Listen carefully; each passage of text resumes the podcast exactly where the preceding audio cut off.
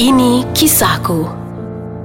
Hitam putihnya hidup, ceritaku, kisahku. Hai Assalamualaikum Selamat sejahtera Diucapkan kepada semua pendengar di podcast Ais Kacang Menerusi segmen ini kisahku Untuk minggu ini kita masih lagi bersama dengan wanita berloceng ni Ah, tak sesudah ya.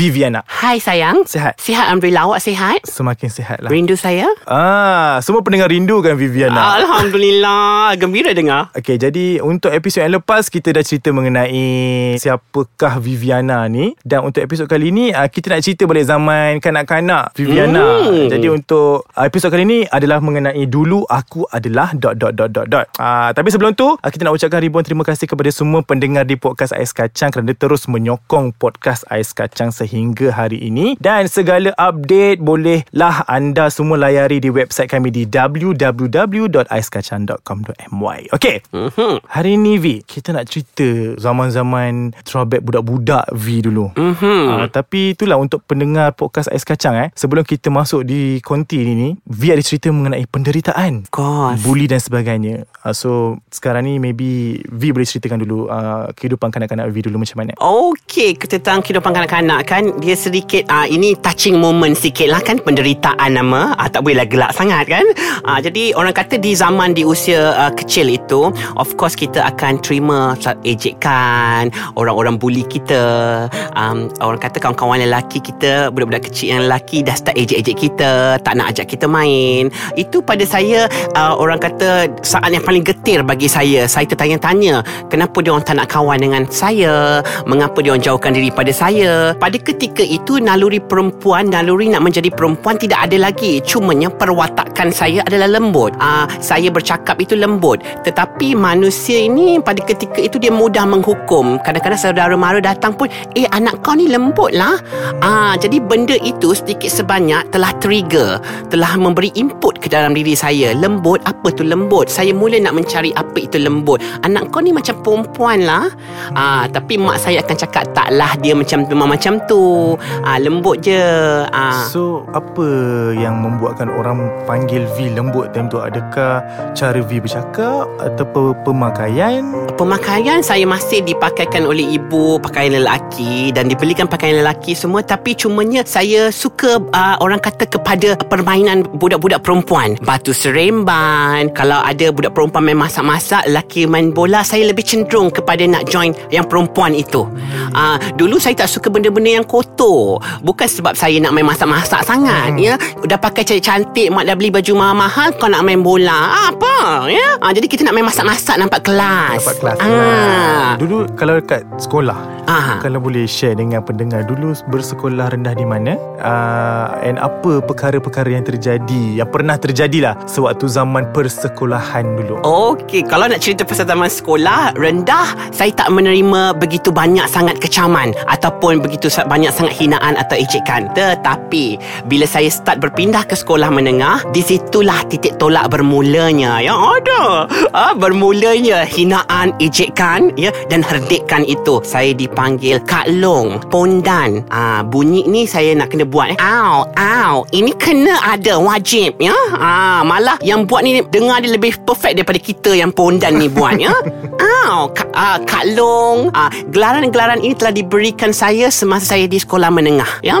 Jadi saya rasa macam pada ketika itu orang kata tahap kesabaran saya benar-benar diuji. Sebab tu kalau orang tanya macam mana I boleh positif sekarang, itulah puncanya kerana saya di bangku sekolah lagi saya telah terima benda-benda ini, herdikan-herdikan ini. Jadi ia banyak membantu ya membina semangat dan juga positivity dalam diri saya sebenarnya. Apa perkara yang V tak boleh lupa Masa zaman sekolah menengah dulu tu Mesti ada Kan Eh. tak ada Ada orang kacau ke Ada yang You know Gatal-gatal tangan ke Okey, I tak tahu benda ni boleh dikongsikan atau tidak Tetapi I cuba cuba untuk kongsikan you all nilai ya. Okey, uh, sebenarnya saya sebenarnya hanyalah lembut saja. Saya tak pernah terfikir untuk bercinta dengan kaum sejenis. Saya tidak tahu yang bahawasanya ada seks di luar tabi'i. Saya tidak tahu tentang perkara itu. Tetapi orang yang mengajar saya ini yang memberikan pendedahan pada saya tentang perkara ini adalah cikgu sendiri. Ianya bermula begini. Saya ditangkap uh, seketika spot check waktu disiplin kerana saya cukup kening. Okey, okey, okey. Cerita ni saya agak terkejut. Okey. Cikgu eh. Ah, ah betul. Okay, macam ni. Saya rasa sebab dah terlalu panas. Oh, cerita panas, ni, eh?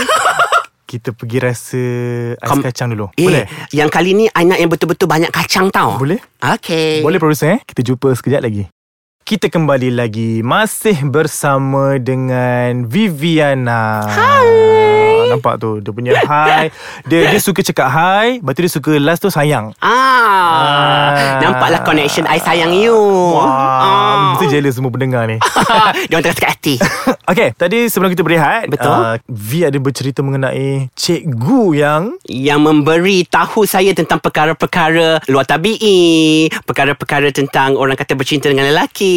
Okay make, Nak dengar tak? Of course nak dengar Ah, okey, ini saya tak tahulah secara tak sengaja atau sengaja, tetapi ceritanya begini, saya ditangkap ketika spot check. Um, orang kata setiap pagi hari Isnin kita ada spot check kan. So, um, saya dulu suka pakai bedak dekat muka dan juga kening saya saya pantis sedikit, saya cukur kan. Jadi, uh, spot check itu khas untuk saya kerana sepatutnya ini dilakukan pada bahagian perempuan. Ah, sebabkan saya nama saya banyak sangat pelajar sebut. Jadi, um, spot check itu khas untuk saya dan saya ditangkap dan diminta untuk hantar ke bilik kaunseling dikaunselingkan oleh guru yang berada di bilik kaunseling.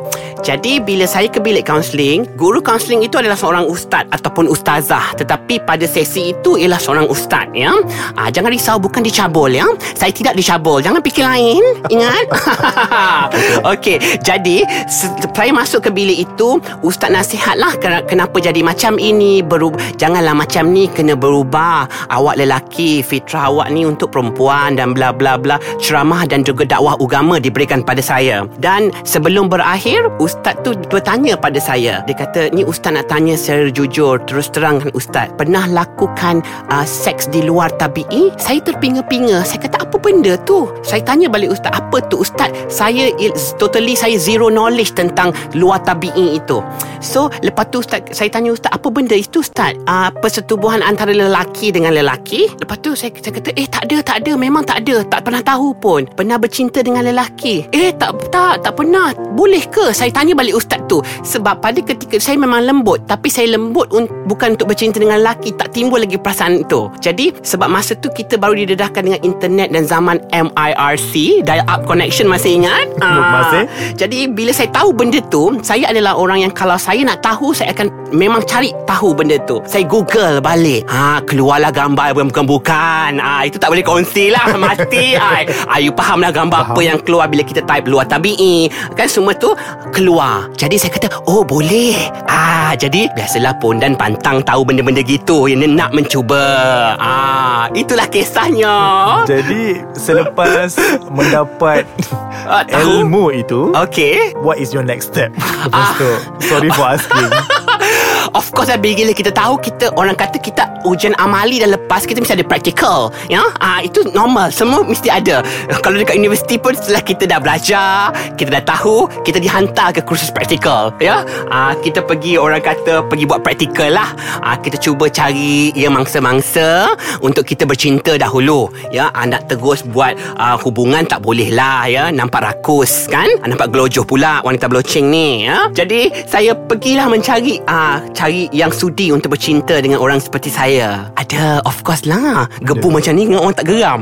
Orang geram tau tengok peha orang dah meleleh helio ya. Wah, Saya minta maaf lah. Saya tergelak. Dia sangat kelakar guys. Dia sangat Waktu tu lah Kalau boleh dia kongsikan Umur tu berapa time tu? Masa tu saya dah umur uh, Dekat nak SPM dah. Dan SPM dah masa tu. Okay um, SPM eh? Ya, betul. Itu antara 17. Peperiksaan yang uh, Susah Betul. Bagi golongan-golongan remaja 17 Ah. tahun ya time Ya, tu. betul. Ah, Macam kalau kau gagal SPM tu Kau memang That's tak boleh hidup. Betul. Okay jadi Bila you uh, Berhadapan dengan This kind of situation? Betul. Okay Tak terganggu ke? Ataupun you rasa macam Tak ada benda pun time tu. I okay je. Boleh je hidup. Boleh je move on. Uh, pada saya pada ketika itu perkara-perkara itu tidak menjadi satu bebanan pada diri saya. Kerana pada saya you kena ingat sebab tu yang terjadi pada orang-orang sekarang ini yang very instant punya orang kata orang yang cepat mengecapi viral cepat popular. Uh, diorang bila kita kutuk diorang tak rasa itu kutuk. Diorang akan rasa itu macam wah orang suka aku. Ini puji-pujian ya. Walaupun itu adalah penghinaan. Sama juga dengan saya pada masa masa di saat bau-bau nak naik dulu kan? Uh, masa zaman darah panas tu uh, bila orang ejek orang apa saya tak rasa itu penghinaan yang boleh buat saya down. Saya rasa macam eh bangga aku berjaya jadi lembut. Eh bangga aku jadi perempuan. Ah dia orang iktiraf aku menjadi perempuan. Lagi dia aukan lagi lenggang ai jalan. Ah bukannya lagi keras tidak. Betul. ha. Macam tu eh? Dia ejek dia macam kata Eh bapuk. Ah, Tak dia tidak macam marah. Dia berpaling tu memang cara perempuan. Ah, Dia bagikan. Kau dah kau dah iktiraf aku tu. Ah, Jadi saya tak tahulah untuk uh, Kaum mesti saya Macam mana dia handle benda tu. Tapi di, pada ketika itu Saya merasakan setiap kali Kalau dia orang au au au tu Saya tak rasa itu ejekan Saya rasa, Langsung? Langsung. Saya rasa macam wow. Cumanya Kalau misalnya kata um, Datang depan-depan Dan berceramah Kau nak dia apa? Ah, Saya rasa sedih sedikit. Ah, Saya rasa macam ah, Kenapa dia macam tu eh? Ah, Kenapa dia perlu berkeras macam tu? Ah, Kita kan nak jadi perempuan lembut Tak boleh disergah macam tu sayang. Peranakan jatuh ya. Ah, Jadi kita kena macam Segegah perlahan-lahan Adik-adik Kenapa jadi lembut? Ah, Jangan Woi kau kenapa lembut? Aduh ah, Tak boleh. Ah, Tu abang-abang ya. Okey. Oh bagus. Saya rasa ini antara tips untuk kat, orang kat luar sana ni yang selalu diejek, dibuli dan sebagainya. Sebab maybe V mempunyai situasi yang berbeza. Betul. Tapi kita boleh ambil semangat dia tu which is kalau kau tak suka aku, kenapa aku nak kena kisah? Ah yes Betul betul, ya betul dan Okay. okay. tapi kalau untuk orang luar kalau misalnya kita nampak orang seperti saya kan janganlah macam you know pergi maki hamun sergah you know there's a bad, there is there is a way yang you boleh approach dia cara baik kalau I maki you sekarang pekik-pekik-pekik tak dengar pun apa yang you cakap sebenarnya dengan orang kata berbeza dengan kalau you cakap lembut-lembut message tu lebih sampai betul. menusuk ke hati kan ah macam dalam bilik pula Takut kita. Okay Jadi V ah, Rasanya Untuk episod kedua ni Pun dah panas dah. Kan? Konti kita ni kan? Dia bercerita sedih ada. Ah, macam-macam.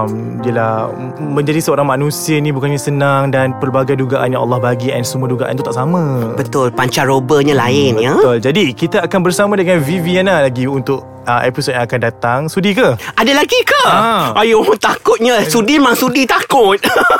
Job banyak ni. Ah, boleh lah orang kata Kita bagi pendedahan tentang wanita berloceng ya? Jadi terima kasih lagi sekali kepada Viviana. Saya Terima memang kasih, tak Leh. puas gelak dengan dia ni.